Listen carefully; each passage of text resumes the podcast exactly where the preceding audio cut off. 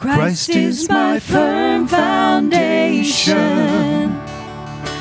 the rock on which I stand when everything around me is shaking. I've never been more glad that I put my faith in Jesus. He's never let me down. He's faithful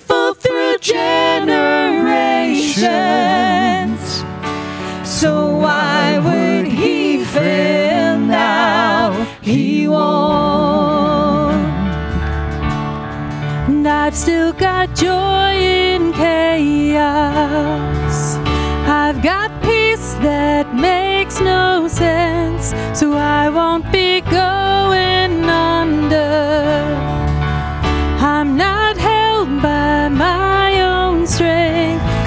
built my life on Jesus.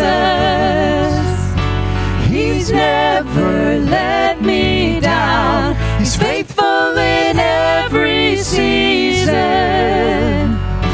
So why should he fail now? He won't. He won't. He won't fail.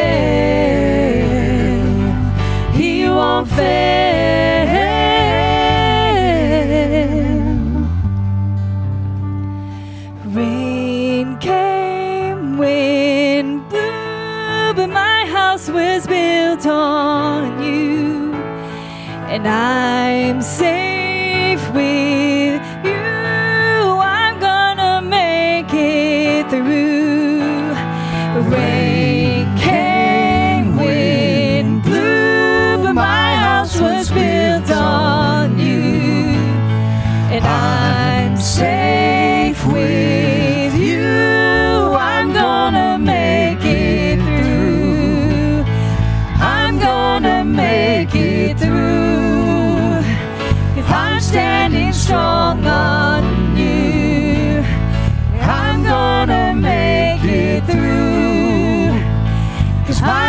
is built on you. Christ is my firm foundation the rock on which I stand when everything around me is shaking. I've never been more glad that I put my faith in Jesus.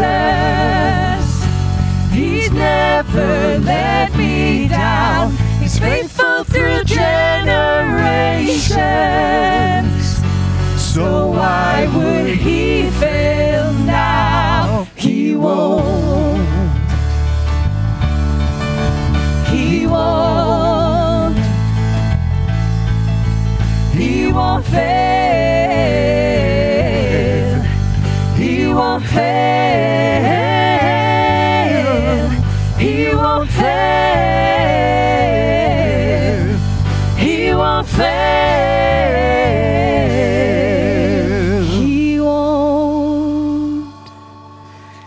Amen. Well, good morning, everyone. Welcome to Worship at Fusion this morning. We're so glad that you're joining us here in person as well as online. Welcome. And as we begin our worship this morning, hear these words from Psalm 56 I will praise you, Lord, among the nations. I will sing of you among the peoples, for great is your love, reaching to the heavens. Your faithfulness reaches to the skies. Be exalted, O God, above the heavens. Let your glory be over all the earth. Amen. And at this time, we invite you to stand up and greet one another with the peace of Christ.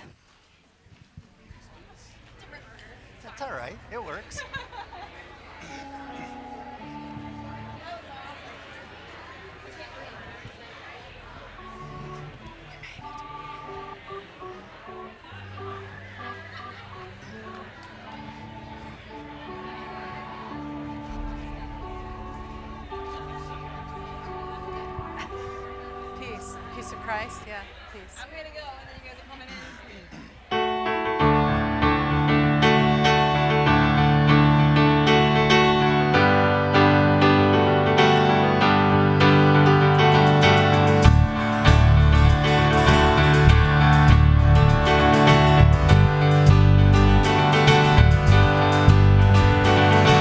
waited for this day. We're gathered in your name, calling out to you. Your glory like a fire, awakening desire will burn our hearts with truth. You're the reason. You're the reason we're here. You're the reason we're singing. So Open up the heavens. We want to see you. Open up the floodgates. A mighty river flowing from your heart, filling every part of our praise.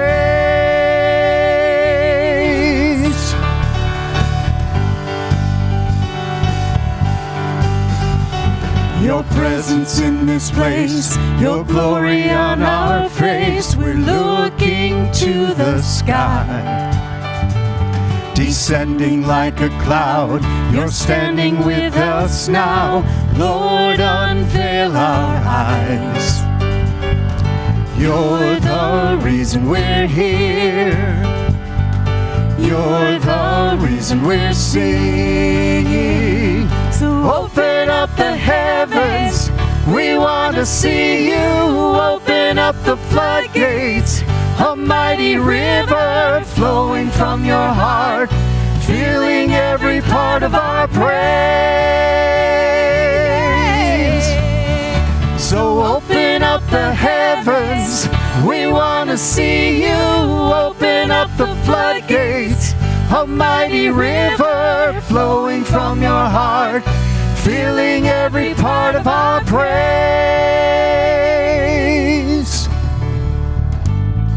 Show us, show us your glory. Show us, show us your power. Show us, show us your glory, Lord. Sing it out. Show us, show us your glory. Show us, show us your power. Show us, show us your glory, Lord. Open up the heavens. We want to see you. Open up the floodgates. A mighty river flowing from your heart filling every part of our praise. So open up the heavens. We want to see you. Open up the floodgates. A mighty river flowing from your heart, filling every part of our praise.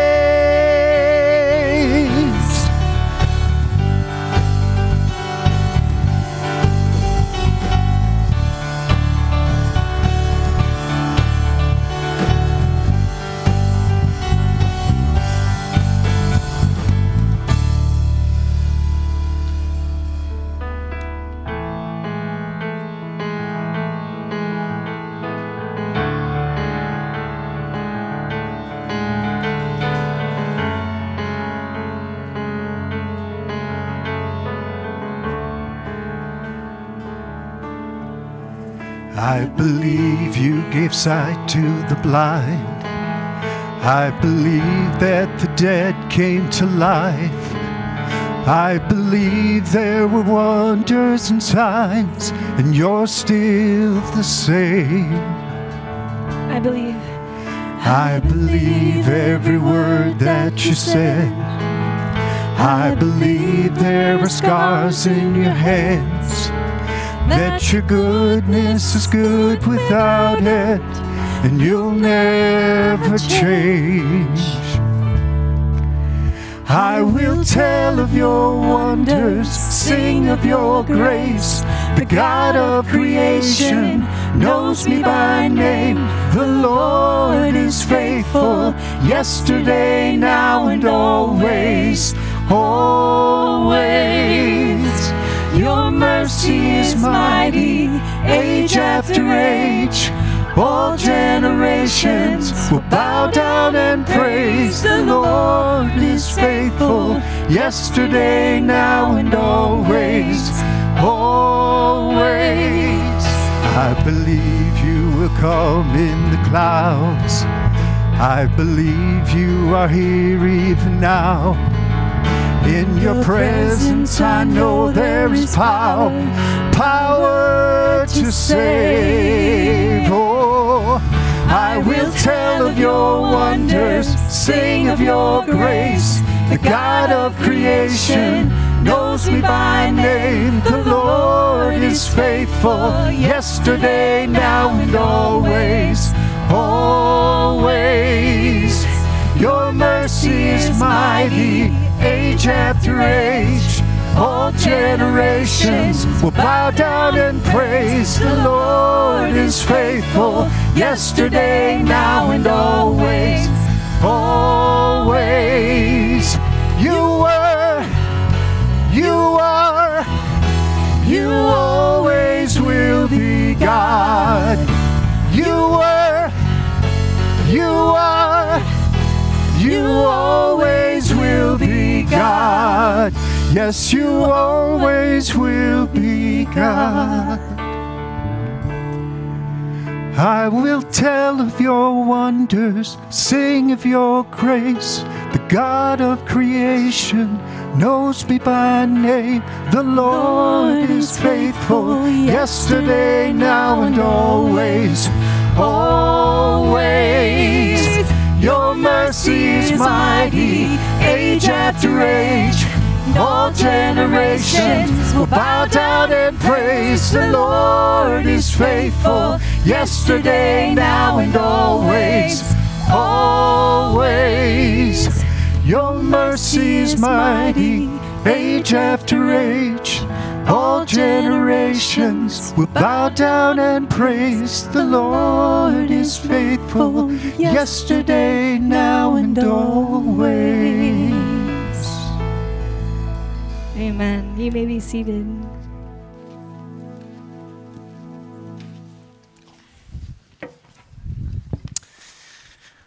Well, good morning, Fusion family.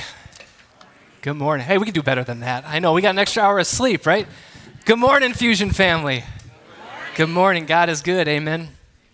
Amen. We've had a beautiful November, and uh, this morning uh, we have we have the joy and the privilege uh, to claim God's covenant promises in baptism over one of our I'll say extended family members, uh, Remy Kress. And she's somewhere. I don't see her, but mommy knows where she is. There she is. She's getting some love from family members. And uh, we get to welcome her into the family of God. Uh, Doug and Molly have been part of Harderwyk for many years. Molly grew up here, uh, I believe baptized and profession of faith here. Uh, and even though they moved to, to Chicago, they still remain deeply connected to this community of faith. And, uh, and so we are overjoyed to be able to offer this gift of baptism. She's wide awake. Hopefully that's a good thing. Yeah. Hi. Sorry, I can't resist. She's, she's got me. Okay. In baptism, and we try to say this every time we have a baptism of a little one. In baptism, there's several things happening this morning. Doug and Molly, you both are making promises to Remy uh, to raise her in the Lord. As, a, as an extended church family, we are making promises to this little one to pray for them, to encourage them. And Kennedy, you see your picture up there? Yeah, that's pretty exciting. But the most incredible thing that's happening, the most incredible thing that's happening this morning is this morning God is making covenant promises over his chosen daughter, Remy. Remington Elizabeth, Ray, Ray Elizabeth Kress. I, I got all the names there. God is making promises according to his abundant grace and love for this little one. He is saying, She is mine. She is my daughter. That's a beautiful, beautiful thing that we just need to pause and recognize what's happening. Scripture testifies to God's love and faithfulness extended to his people. And God established his covenant with Abraham. We've been in the story. We remember the story of God establishing this covenant with Abraham. And if you remember with Abraham, God gave Abraham and his descendants a sign of that covenant in circumcision that was given to male infants at eight days old. Before they had any awareness of the covenant, they were marked as God's covenant children. And the New Testament makes this parallel that baptism now is, is the sign of this new covenant made in Jesus Christ. And so we offer this sign not only to adults who profess their faith, but we also offer it to our children because we understand that God's love for us precedes any ability that we have to choose or love God. Amen? While we were yet sinners, Christ died for us. And so we, we claim our children as God's covenant children. And if I'm, I'm a little excited about it because it's a good reminder every time that we use these waters to baptize a little one. And so we offer this gift of baptism for children as well as adults because we know God's love for us precedes our love for Him. And Remy, man, you are cute. You just, you're looking at me. Remy does not understand how much you love her. She has a certain understanding, but that does not change the fact of how deeply Doug and Molly you love her, how deeply her family loves her, and it doesn't change the fact that she is your daughter. And in a similar way, even though she doesn't understand it yet, Remy becomes part of God's family based on her heavenly Father's love for her. And so now I'd, I'd just love to, not introduce, but invite uh, the Kress family to come forward. Kennedy, if you want to join, you certainly can. We can, we can go on that side. I've, although I, I, bet your, let's switch, because I bet your family wants to see her more than he wants to see me. I'll give you guys a little, a close up. And that's fine. That is fine. Doug and Molly, because God has given you the responsibility to love and raise Remy, I ask you to make the following commitments. And we just ask after the end of these questions that you just say, please, we, we, we do, God helping us. Hey, Kennedy, can you do me a favor? Can you hold this book? Can you hold that? You want to look at that? There you go. You have one too. All right. Let's make some promises. Hey, we're a family of God, and families come with adventure. It is good. It is good. I'm going to ask these questions. You just respond, We do, God helping us. Do you confess Jesus Christ as your Lord and Savior? Accept the promises of God and affirm the truth of the Christian faith which is proclaimed in the Bible and confessed in this church of Christ? Do you believe that your children, though sinful in nature, are received by God in Christ as members of his covenant and therefore ought to be baptized? And do you promise, in reliance on the Holy Spirit and with the help of the Christian community, to do all in your power to instruct Remy in her faith, in her Christian faith, and to lead her by your example to be Christ's dis- disciples? Molly, Doug, what is your response? Amen. And now, Fusion family, extended family, we, I invite you to stand as we make promises. We have the privilege of standing along with Doug and Molly and their commitment to Remy. Make, do you commit to make these promises, to pray for them, to encourage them? Uh, here's, here's the words. I just invite you to respond. We do, God helping us. Do you promise to receive Remy in love, to pray for her, to help instruct her in the faith, to encourage and sustain her in the fellowship of believers, people of God? What is your response? We do, God helping us. And you may be seated. Now, what we love to do, these are beautiful words from the French Reformed liturgy, and uh, we're going we're gonna speak these words over Remy. She's gotten a little closer to me now. She's like, I don't know about that guy. But hear these words as words of, of truth over this little one, this covenant child. For you, and we'll put it on the screen. I think the next slide has these words. There it is, so you can follow along. For you, little child, Christ has come. For you he fought, he suffered. For you he entered Gethsemane and the horror of Calvary. For you he uttered the cry, It is finished. For you he rose from the dead and ascended into heaven, and there he intercedes for you. All of this was done for you, little one, though you do not know any of it yet. But we will continue to tell you this good news until it becomes your own.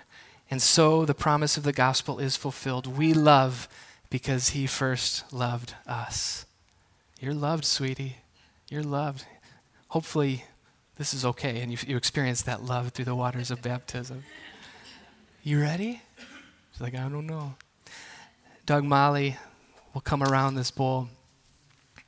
Remember that these waters, waters for all of us, remind us of God's refreshing, God's cleansing, God's life that comes only from Him.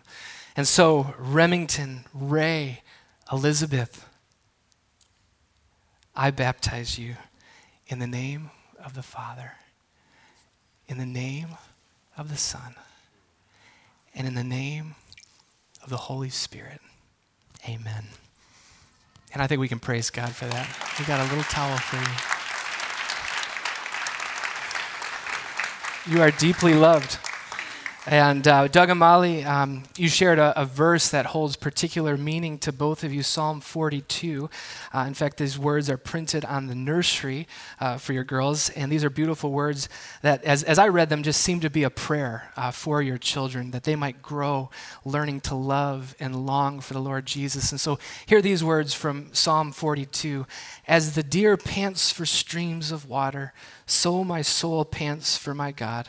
My soul thirsts for God, for the living God. Beautiful words. We look forward to seeing how this prayer uh, and even more God's faithfulness will be, continue to come to pass in little Remington's life. You got me with that look, girl. I, I can't stop. And so we continue to lift you up in prayer, encourage you along the way. Uh, we have some gifts right here uh, behind you we have the, the box with the French Reformed liturgy and then a certificate as well. Um, before you head to your seat, I'm going to offer a prayer. Kennedy, you can sit right there if that's all right. Let's pray together. Lord God, we thank you for the gift of your love, your faithfulness, that you are a covenant God. That, Lord, before we have any ability to choose you, Lord, you say we belong to you. And we thank you for Remy, who is a daughter of the King. And we pray your richest blessing upon her and upon this family, Lord, as they raise their children in the Lord, as they teach them uh, the words of Jesus, uh, the lessons of Jesus, as they model that love and faithfulness, Lord, may your spirit continue to work so that one day, Lord, they will stand before you and say, I love Jesus Christ with all my life and all my heart and all my soul. And we look forward to that day when this faith becomes their own. Thank you, Lord God, we pray in Jesus' name. And God's people say, Amen. Amen. You guys uh, may be seated. And uh, as, as Jeff comes forward to offer our prayer, I'm going to invite the little ones to head over to the door there uh, to join April for Sunday school and children's worship. And maybe Jeff and I, as a united front, yeah, we can do that. Can lead the, the blessing, um, but we'll let the little ones uh, head over that There's way. a lot of pressure. Andrew's watching us. I know. So. Don't mess up, you know. I'm trying not to. All right. And we offer this blessing uh, as they go and learn about the Lord, and they offer a blessing in return. And it's just this beautiful exchange. And I think we, we know our part, right? We do. Ready? The, the Lord, Lord, be, with, with you. you. Amen. Amen. All right. Good morning that's always awesome to see, and congratulations. That's pretty awesome uh, to be a part of. As they're going down, um, there is going to be, it's budget season, so we have a spending plan. It's more than last year. If you have questions on that, Norlin and Darwin will be here after the service at either that table or that table. I'm not sure which one, but in here. So you're welcome to do that. I'll be there as well. Let's pray. So let's pray together using the words from Psalm 27. The Lord is my light and my salvation. Whom shall I fear? The Lord is the stronghold of my life. Of whom shall I be afraid? One thing I ask from the Lord, this only do I seek, that I may dwell in the house of the Lord all the days of my life. Hear my voice when I call, Lord. Be merciful to me and answer me. My heart says of you, Seek his face. Your face, Lord, I will seek. Do not hide your face from me. Do not turn your servant away in anger. You have been my helper. Teach me your way, Lord. Lead me in a straight path. I remain confident of this. I will see the goodness of the Lord in the land of the living. Wait for the Lord. Be strong and take heart, and wait for the Lord.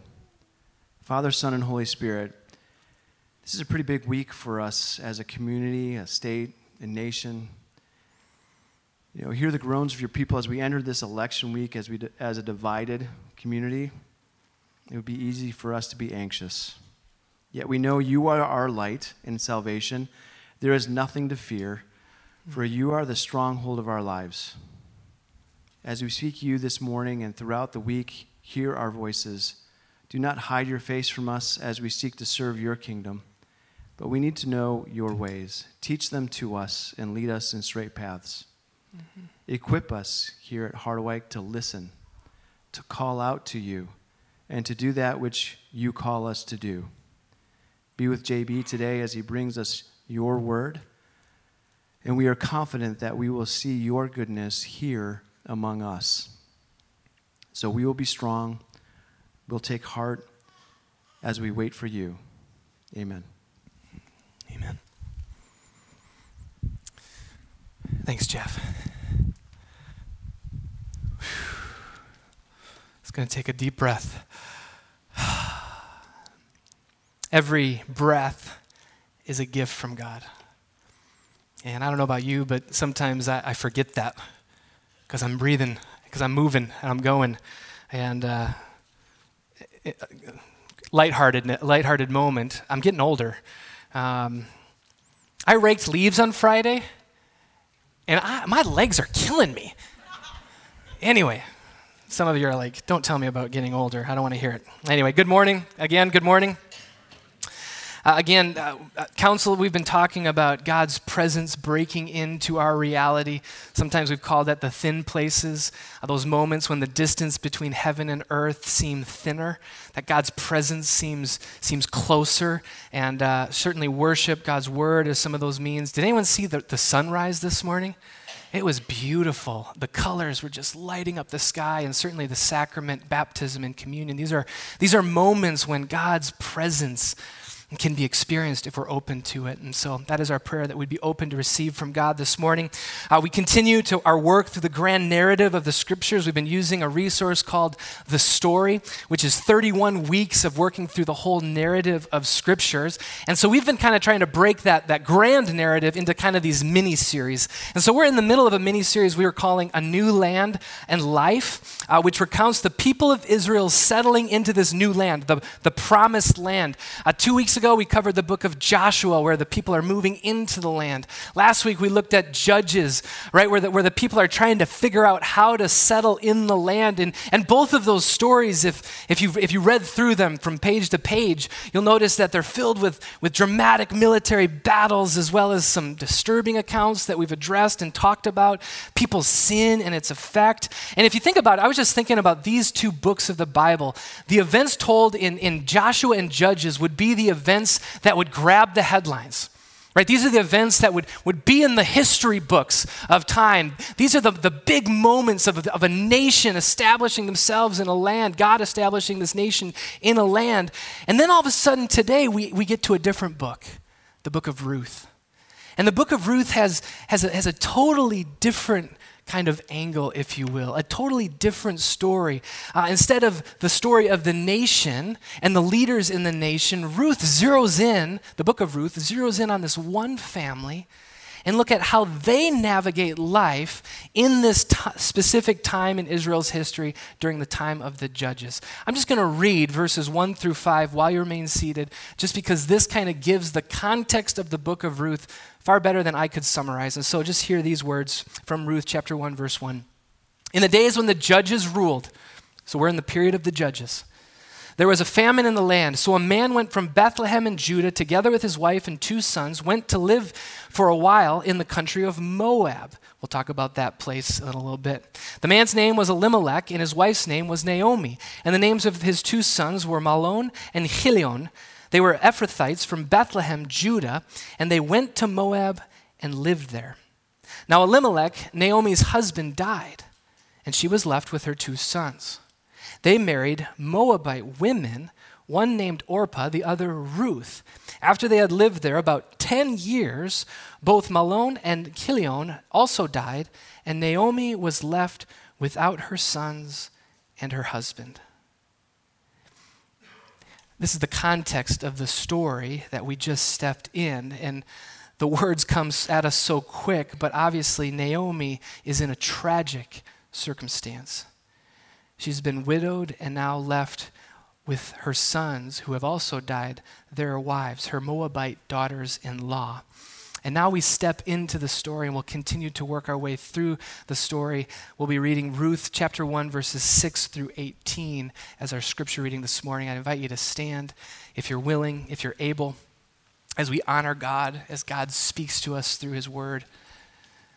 Ruth chapter 1, starting with verse 6. When Naomi heard in Moab that the Lord had come to the aid of his people, meaning in Israel, by providing food for them, she and her daughters in law prepared to return home from there. With her two daughters in law, she left the place where she had been living and set out on the road that would take them back to the land of Judah. It's one of the tribes of Israel. Then Naomi said to her two daughters in law, Go back, each of you, to your mother's home. May the Lord show you kindness as you have shown kindness to your dead husbands and to me. May the Lord grant that each of you will find rest in the home of another husband. Then she kissed them goodbye, and they wept aloud. And she said, to, and they said to her, We will go back with you to your people. But Naomi said, Return home, my daughters. Why would you come with me? Am I going to have any more sons who could become your husbands? Return home, my daughters. I am too old to have another husband. Even if I thought there was still hope for me, even if I had a husband tonight and then gave birth to sons, would you wait until they grew up? Would you remain unmarried for them? No, my daughters. It is more bitter for me than for you, because the Lord's hand has turned against me. At this, they wept aloud again. Then Orpah kissed her mother in law goodbye, but Ruth clung to her. Look, said Naomi, your sister in law is going back to her people and her gods. Go back with her. But Ruth replied, Don't urge me to leave you or to turn back from you. Where you go, I will go. Where you stay, I will stay. Your people will be my people, and your God, my God. Where you die, I will die, and there I will be buried. May the Lord deal with me, be it ever so severely, if even death separates you and me. When Naomi realized that Ruth was determined to go with her, she stopped urging her. This is the word of the Lord. Thanks be to God. You may be seated. Will you pray with me? Lord, we, we thank you for your word that is, that is real and true to the brokenness of human experience. And Lord, as we read those words, we, we, we feel the emotion of a mother in law with her daughters in law. We feel the emotion of loss.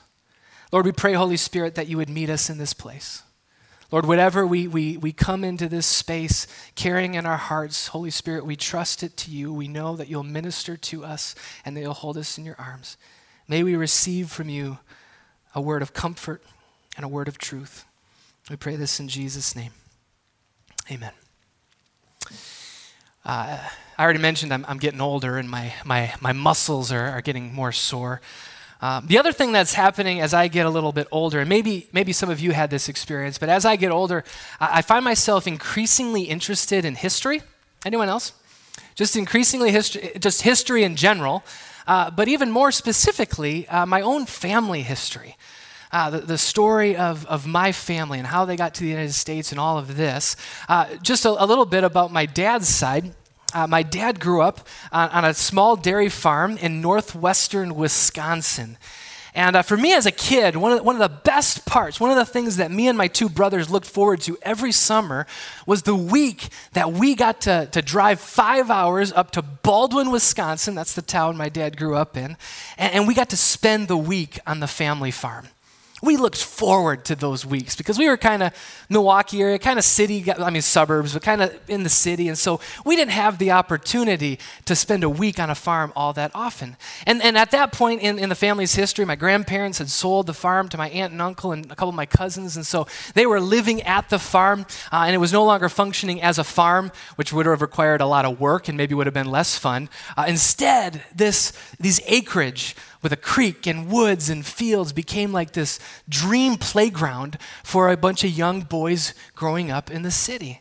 And so every summer we'd go up to the farm and, and we'd have just a ball playing in the barn that had a little bit of hay, but still had the, the hayloft had, had a rope swing. And so I loved swinging on that rope swing. We'd build forts in the back. In fact, there was a blue shed in the, in the farm on the, on the property that my dad had built a, a fort, and we got to climb up into this fort that he had built when he was a kid. Um, we would play tag in the cornfields. Don't recommend that. You can get lost. Don't do it. Okay. Uh, we'd also play wild games like riding around on bicycles, chasing each other other and trying to run each other over, like, or, or running or driving around on, on four wheelers. We played Apple Wars, which is what you think. You just chuck apples at each other, you know? And, and we just had a riot at the farm, and, and it was adventure and it was excitement, and, and I loved it. I loved it. But every time we went to Baldwin, the first stop was not the farm. The first stop is we'd go to Grandma and Grandpa's house, Grandma and Grandpa Wernland. And they lived right there in, in, in Baldwin, in the, in the town. And what I realized is, is what I took for granted. There's my cousins. There's a picture. By the way, um, can you guess which one is me? I'll give you three seconds. Bib overalls in the lower left corner with the big noggin. Yep, there you go. That's me. So that's me and the cousins. Not all of them are represented there. Um, but here, here's the, the next picture is a picture of, oh, I went, I jumped ahead there's my grandparents and uh, my grandparents, my aunt and uncle, my dad, um, and then my grandma Wernland as I as I remember grandma Wernland. And you got to understand, grandma Wernland uh, raised five kids on a on a small farm in northwestern Wisconsin. Like she was a tough lady, right? And and you finished your food that she made and you prepared that she prepared for you, but. One of the things that I only really began to appreciate was later in life was, was she was a woman who had a servant's heart. And, and as a kid, you know, you're, you're, you're, excited about the, the fun and excitement of the farm, but, but what I took for granted were, were the never ending baked goods that she made every time we'd come visit. I, I, had heard stories from my dad of, of my grandparents and, and the foster kids that they took into their home when my dad was younger. And I took that for granted that they would open their home to young kids who had nowhere else to go. I remember being a kid and going to grandma and grandpa's, and one summer there was, there was a man living in the basement. And it was like, well, that's kind of weird. But I took for granted the fact that they op- my grandma opened up her basement for someone in the community who had nowhere else to stay.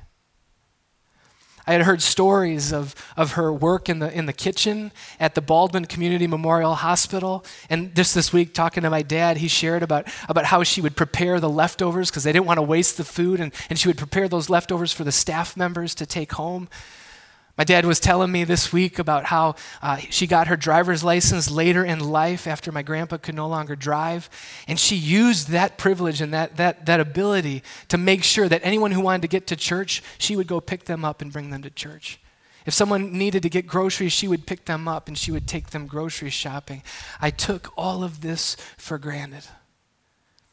And then, as my grandpa's health began to decline and, and dementia began to set in, I didn't realize till later in life how much that took for my grandma to care for her husband, her beloved. I took it for granted. Because at a young age, what did I want? I wanted to get to the farm. I wanted to hang out with my cousins. I wanted the adventure and the excitement of, of running around the farm and seeing my cousins. And I, I took this behind the scenes, everyday faithfulness for granted. And see, this morning, what we have in the book of Ruth is a story like my grandma. Every day, behind the scenes, probably at the time unnoticed, faithfulness between Naomi and, as we'll see, Ruth and a man later we'll be introduced to as Boaz.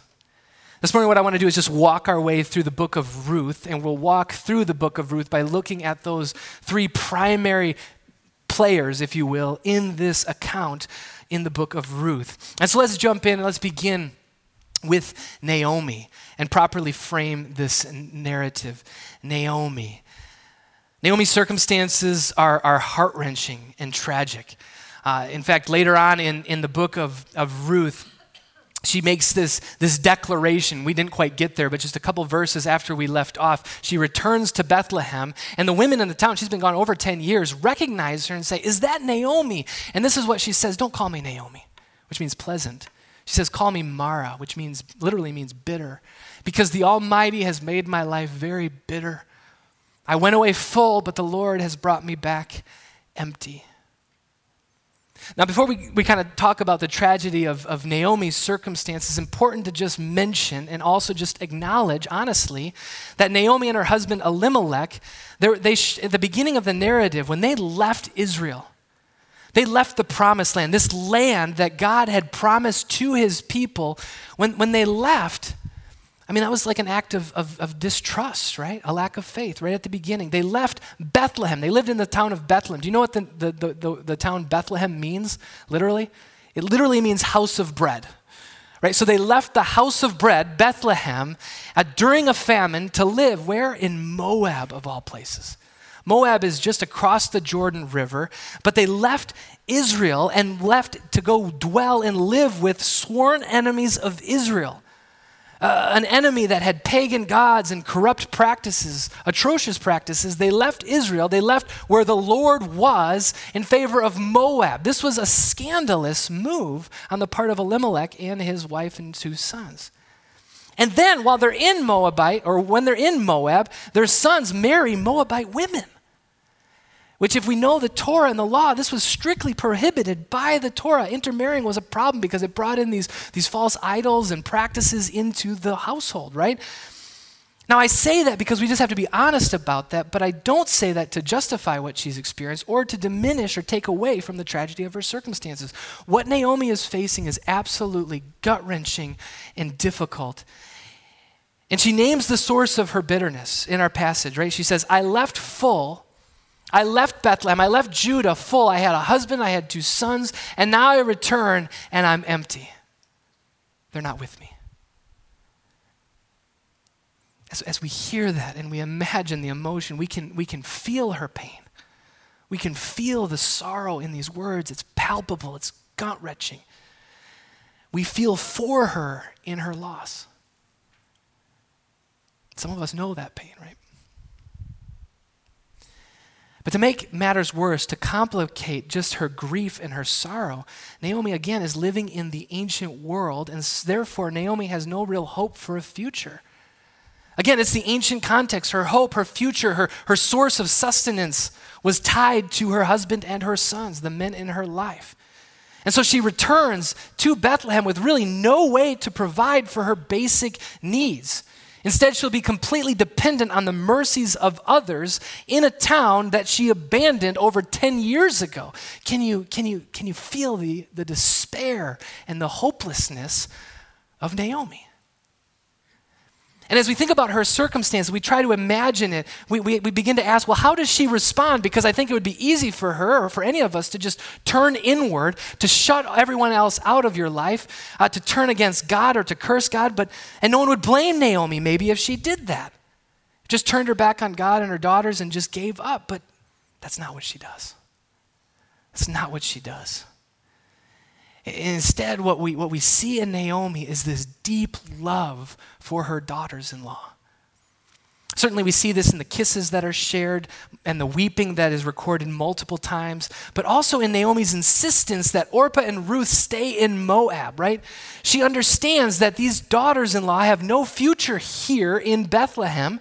And in fact, they will be despised and rejected because they are from Moab.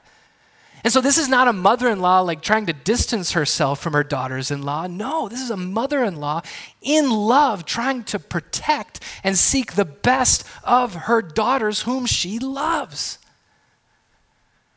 So in Naomi, what we see is, is someone who's not perfect. But what Naomi does is, is, is gives us an honest picture of someone doing their best to navigate tragedy and loss as best as she can. She's not perfect, but did you notice that her instinct is not to shut God out, but to turn back to Judah, turn back to the land, and return home where she knows her Lord lives? And before we go any further, I, just a quick word that I think we all can agree on. Friends, it's always the right time to come back home. It's always the right time to come back to God. And so I don't know where you're at Maybe there's a relationship that you're like, should I? It's always the right time to reconcile, to come back to God. Just a quick little word. But thankfully, as we, we get this picture of Naomi, thankfully, she, she doesn't turn her back on God. She doesn't turn her back on the people in her lives. And thankfully, praise God, the people in her lives don't turn their backs on her. In fact, they will not leave her side. They're going to help carry her through. And what we see in that primarily is in the person, her daughter in law, Ruth. Let's talk about the next person in the story Ruth. Ruth, who is a faithful foreigner, if you will. It's a little crude, but pastors, we love alliteration, right? What captures the character and heart of Ruth is, is probably the most well known verse in the book of Ruth when, when Ruth reveals her boldness and her love for her mother in law, Naomi. Naomi is trying to say, You have no future here. Go back home. And she says, Don't urge me to leave you or turn back from you. And then she says these beautiful quoted words Where you go, I will go. Where you stay, I will stay. Your people will be my people, and your God, my God. What Ruth does is shows us a boldness and a tenacious kind of love that many of us need, if we can be honest. I don't know about you, but I know for me, so often I, I refuse help when I could use it. Maybe it's my own pride. Oh, no, no, we're good. I don't want to put, I don't want to inconvenience you. Like, don't trouble yourself, right? And we, and, we, and we try to say that for the benefit of others. But sometimes we need someone like Ruth in our lives who says, Yeah, yeah, okay, I know you're good, but I'm, I'm coming over and I'm bringing a casserole.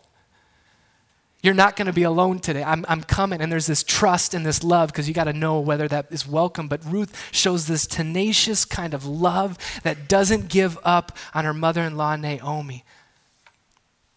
I'm coming with you, she says. But important to remember in this account, again, Ruth is a Moabite. Let's talk a little bit about that. Ruth, she's a despised, deplorable woman from the perspective of Israel from Moab.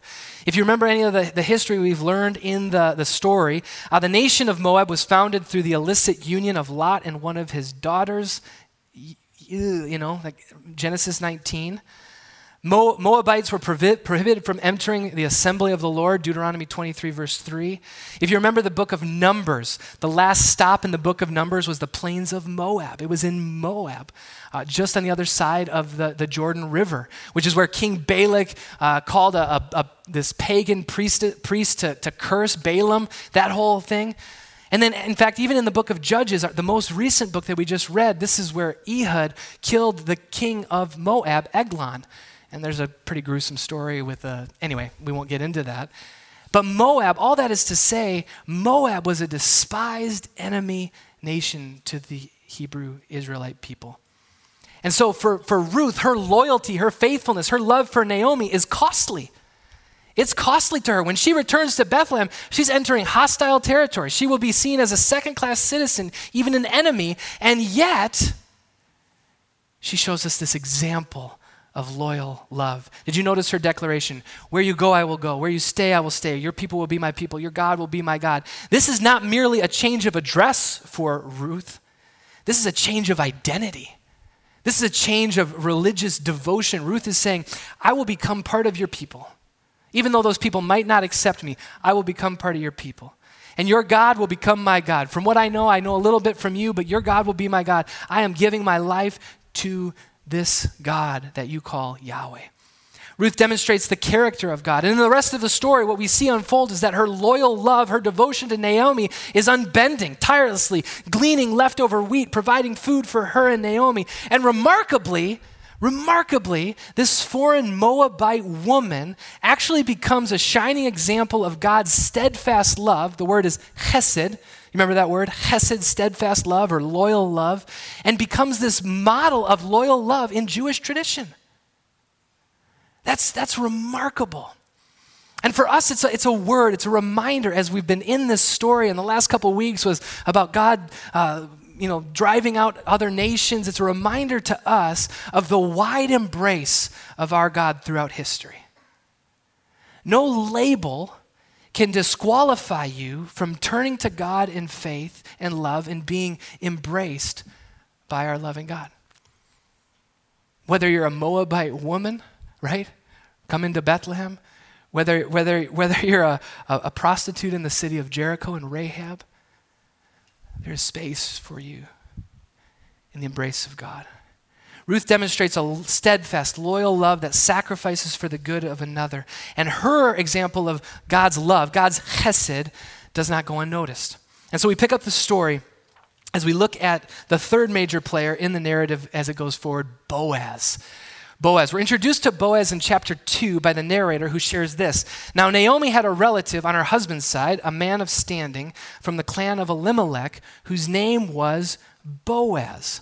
Uh, the story continues in the next two chapters uh, where Ruth and Naomi are in Bethlehem and they have no other choice. So Ruth suggests gleaning leftovers from some of the farms in Bethlehem. We'll talk a little bit more about that. Ruth ends up going to one of these small family plots and she ends up at, Boaz, at Boaz's farm and begins gleaning and finds favor in Boaz's eyes. He sends her home with a bunch of extra wheat. She reports back to Naomi at the end of chapter 2 and Naomi says, This is one of our relatives.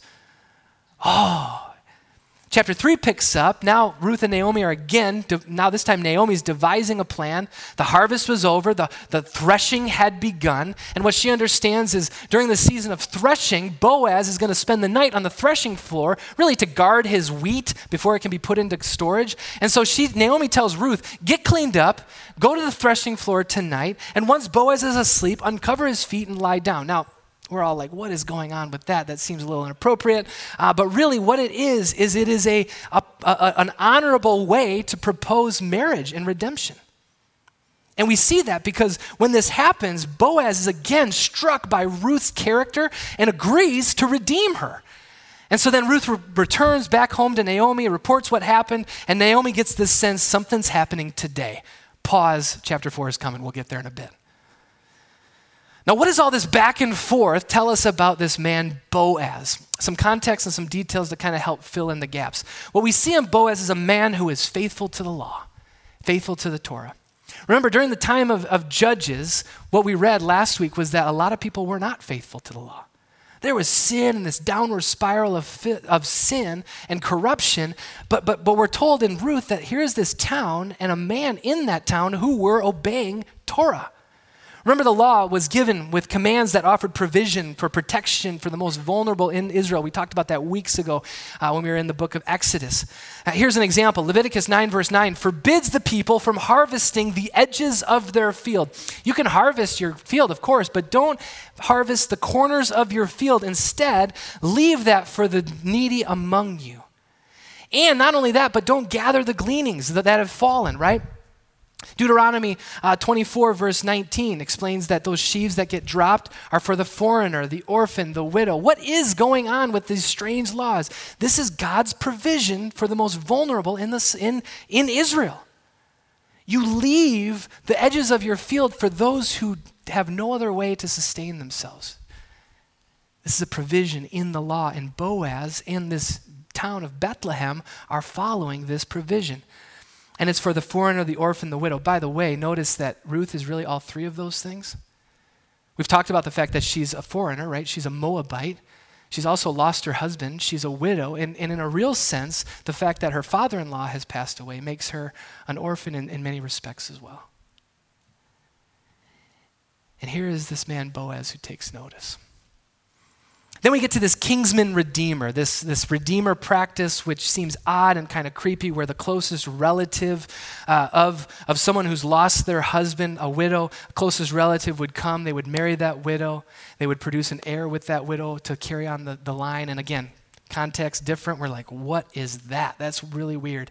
Um, but this was a provision so that, that widows were not left abandoned, that family lines didn't just die off, but this kinsman redeemer, this is a very culturally different thing, but the kinsman redeemer would come in to take care of the widow and carry on the family line.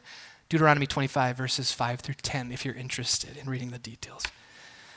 But I share all of these laws of the Torah because Boaz is following the law of the Torah, but, but even more, as we see on the screen, he's faithful not just to the Torah, he's faithful to people. And he's faithful to love people. Naomi acknowledges Ruth Chesed in Ruth chapter 1, verse 8, but then she later acknowledges Boaz as a man of Chesed in chapter 2, verse 20. Boaz does not just follow the letter of the law, but he goes above and beyond, watching over Ruth, protecting her, We read later that he offers the water uh, for his workers to Ruth in verses 8 and 9 in chapter 2. He invites Ruth over for a meal, going above and beyond. He, he, he commands his workers, this is funny, to drop additional stalks of barley that he can't gather, you know, like, no, just leave some extra there. Uh, you wonder what his workers are thinking, that their, their livelihood is dependent on this as well. But then he even, he even commits to marrying her when the, the truth of the reality, the reality of that is he's putting himself at risk because she's a Moabite. His standing in the community, his reputation would be at risk for him marrying someone from Moab. You see, for Boaz, it's not simply about following the Torah, but it's about following the higher call to love people in our midst. And again, a quick word what, what is the letter of the law? The letter of the law is love. Right? Because Jesus frames the law. All the law and prophet hang on these two commands love the Lord your God with all your heart, soul, mind, and strength, and love your neighbor as yourself. Boaz is following the spirit of the law, which is to love God and love our neighbor. Boaz. Naomi, Ruth, Boaz. This leads us to the final primary player of this drama, but before we get there, quick summary of chapter 4 catches up on the story. Boaz commits to redeem, to, re- to marry Ruth, but there's this small issue. There's a closer relative who has the first right and responsibility. And so Boaz gathers the elders of the town in, in the center of the town and offers this relative Naomi's estate for purchase. He's like, okay, that sounds like a good deal. I'm in. Uh, but once he finds out that with that, there's a condition that with the estate of Naomi, he has to marry this Moabite woman, Ruth, he's changed his mind. And at this point, Boaz agrees, and this is sealed with this customary removal of the sandal, which is in chapter 25 of the book of Deuteronomy. You can read that on your own. But the elders then offer this beautiful blessing upon Ruth, signaling her acceptance in the town, uh, making reference to Leah and Rachel, making reference to Tamar and Judah. Anyway, there's this redemptive theme going on. And here's where we're introduced to the final primary player in the story, maybe the primary, primary player in the story, which is the Lord. The Lord. In the final chapter, we read of the Lord's kind of subtle action. It's not grand military victories, it's not miraculous events, but here we read in chapter 4, verse 13 So Boaz took Ruth, and she became his wife. When he made love to her, the Lord, the Lord enabled her to conceive, and she gave birth to a son. And the women said to Naomi, Praise be to the Lord, who this day has not left you without a guardian redeemer. May he become famous throughout Israel. He will renew your life and sustain you in your old age, for your daughter in law, who loves you and who is better to you than seven sons, has given him birth. The Lord, as the faithful redeemer throughout this account in the book of Ruth. Though the Lord is not mentioned much, though, though there's no miraculous signs and wonders, though there's no spectacular military victories against all odds, there's no acts of divine judgment, even so, we read in this final declaration that it was the Lord who redeemed and restored Naomi back to fullness through the love and faithfulness of Ruth as well as Boaz. Friends, it's a reminder that the Lord did not leave Naomi abandoned even when she left Israel. It's a powerful reminder of God's faithfulness to his people, even in such times as this. The book of Ruth. Here's the thing we have been in the story, and we just spent two weeks in Joshua and Judges, and all of a sudden we enter into this story of Ruth. And I don't know about you, but the, the contrast between these accounts just hit me like a ton of bricks. Did you catch the contrast between the, the stories from last week, the stories this week. The last two weeks, we remembered uh, the stories of God's spectacular power and might. Joshua retelling how God's, by God's mighty hand, the Canaanites were driven out of the land. Then last week, we looked at the judges and, and, how, and how, how hopeless that account seemed to end this downward spiral of the people of God spiraling downward toward sin. Things were a mess. People are rebelling. Things have gotten so bad in the land of Israel. And then all of a sudden, in God's wisdom, in the scriptures, there is this account account of Ruth that just, boom, a love story, really, seen as a love story in Jewish tradition. And that story opens with these words In the days when the judges ruled. And I'm reading this and I'm like, the contrast is just stunning. Because you have the book of Judges where, where Israel is full of sin, all these stories of sin and rebellion, and all of a sudden it's almost like God is like, well, well, not everyone during the time of Judges were in this downward spiral. Let me tell you a story about a family who lived with faithfulness and love. Judges were these the way of violence and force, brute force, and then all of a sudden we get to Ruth and it's it's really the way of love and self-sacrifice. Judges, which is this, this warning of sorts against foreign corruption, what can happen if you intermarry or worship other gods. And then all of a sudden, Ruth shows the potential of what could happen when a foreigner is captivated by the love of God. The book of Judges, which is this constant story after story of conflict with outsiders and those from other nations. And suddenly we're given this stunning account where an outsider is being welcomed into the family of God. Do you see the contrast? And then what also hit me was like the way of Judges. Where did that story end?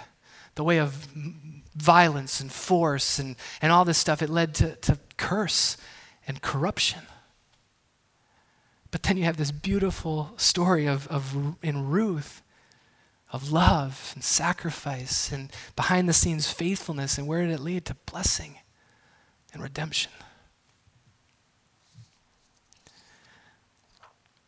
See, friends, this leads to the final detail of the story of Ruth that I think will help us because it makes a connection. The book of Ruth ends with a genealogy summarized by this, this beautiful picture um, in verse 17.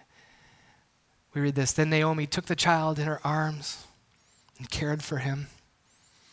The woman living there said, Naomi has a son. And they named him Obed. He was the father of Jesse, the father of David. That David, King David.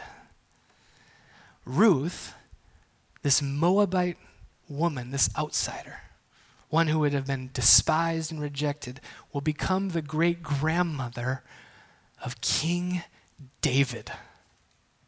Part of the royal family line of David. And we, as Christians, understand that line would continue and become the royal family line of Jesus Christ.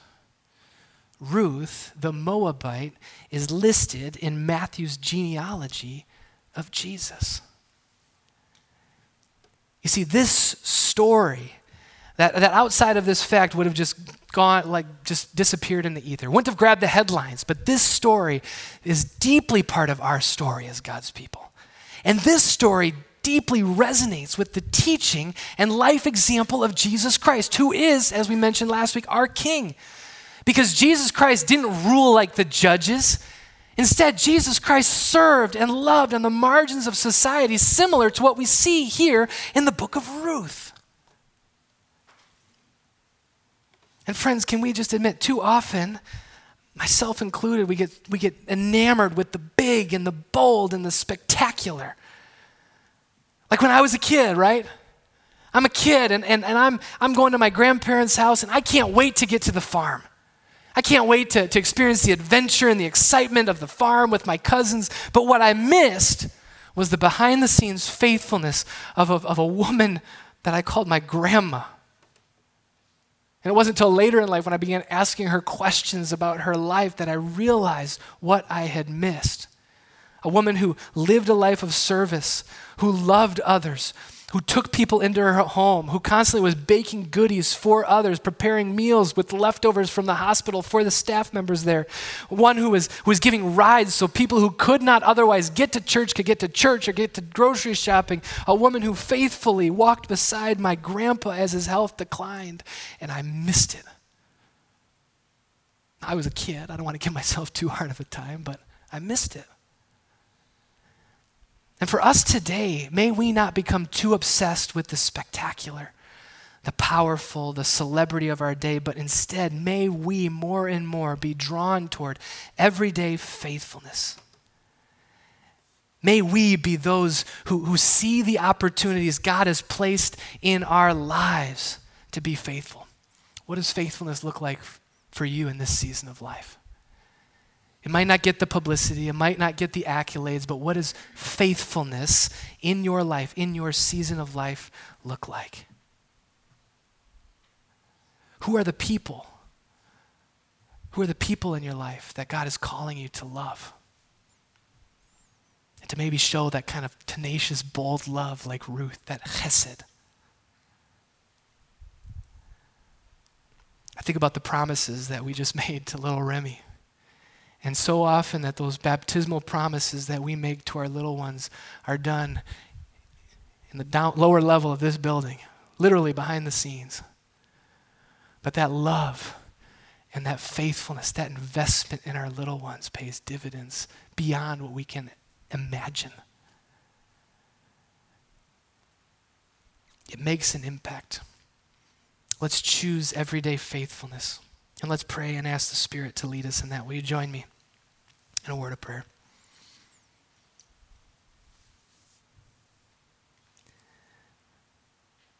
Lord God, so often we get, we get drawn toward the big and the spectacular. And maybe, the Lord, that doesn't cause us to seek after those things. In fact, Lord, I, I think many of us, maybe the temptation is, is to diminish our role and our impact.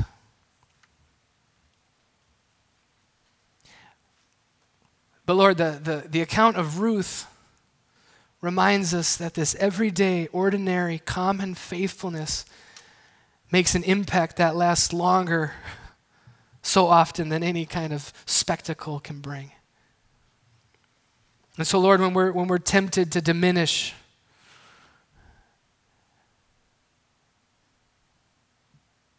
that ordinary faithfulness, like, like waking up in the middle of the night to feed a crying baby, changing diapers, going to work and, and making a living to provide for our families, Lord.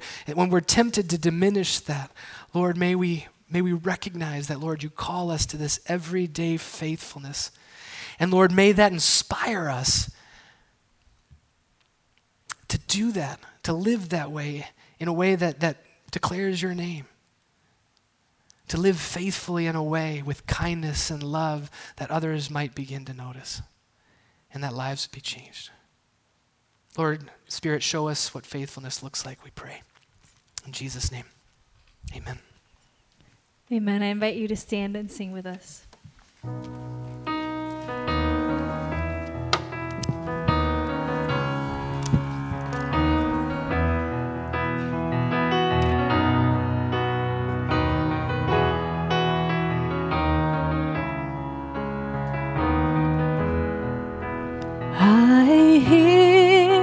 Savior say, Thy strength indeed is small. Child of weakness, watch and pray. Find in me thine all in all. Jesus paid it all. All to him I owe.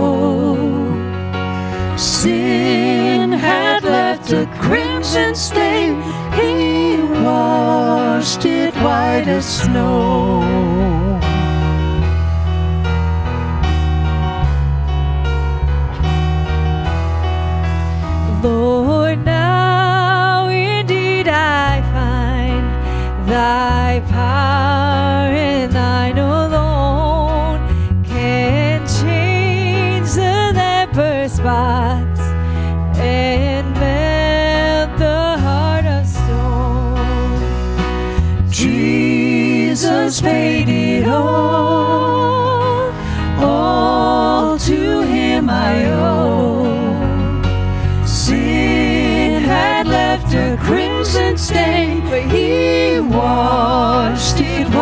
Snow.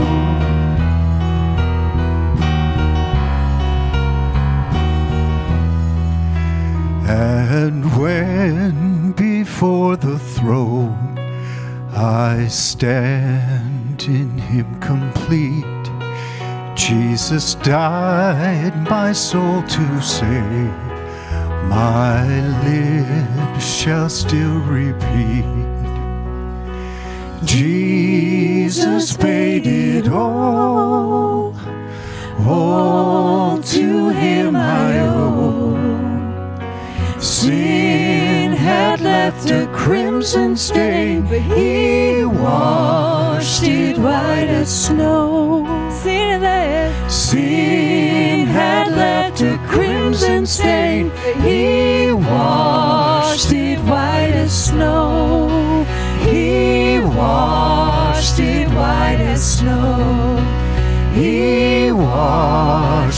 White as snow.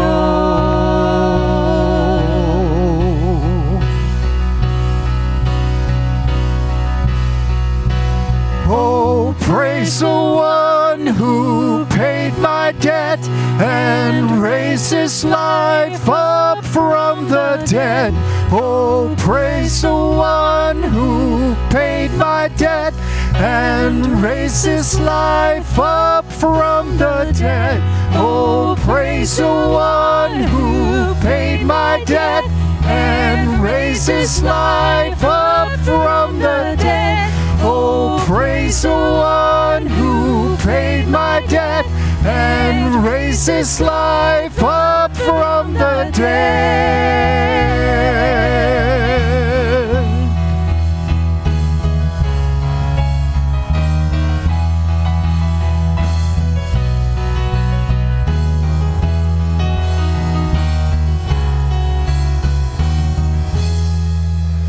Oh, praise the one who paid my debt and raised his life up from the dead. Oh, praise the one who paid my debt and raised his life up from the dead. Jesus.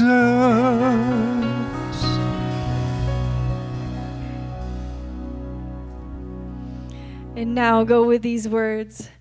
May the grace of the Lord Jesus Christ, the love of God, and the fellowship of the Holy Spirit be with you now and forever. Amen. Go in peace.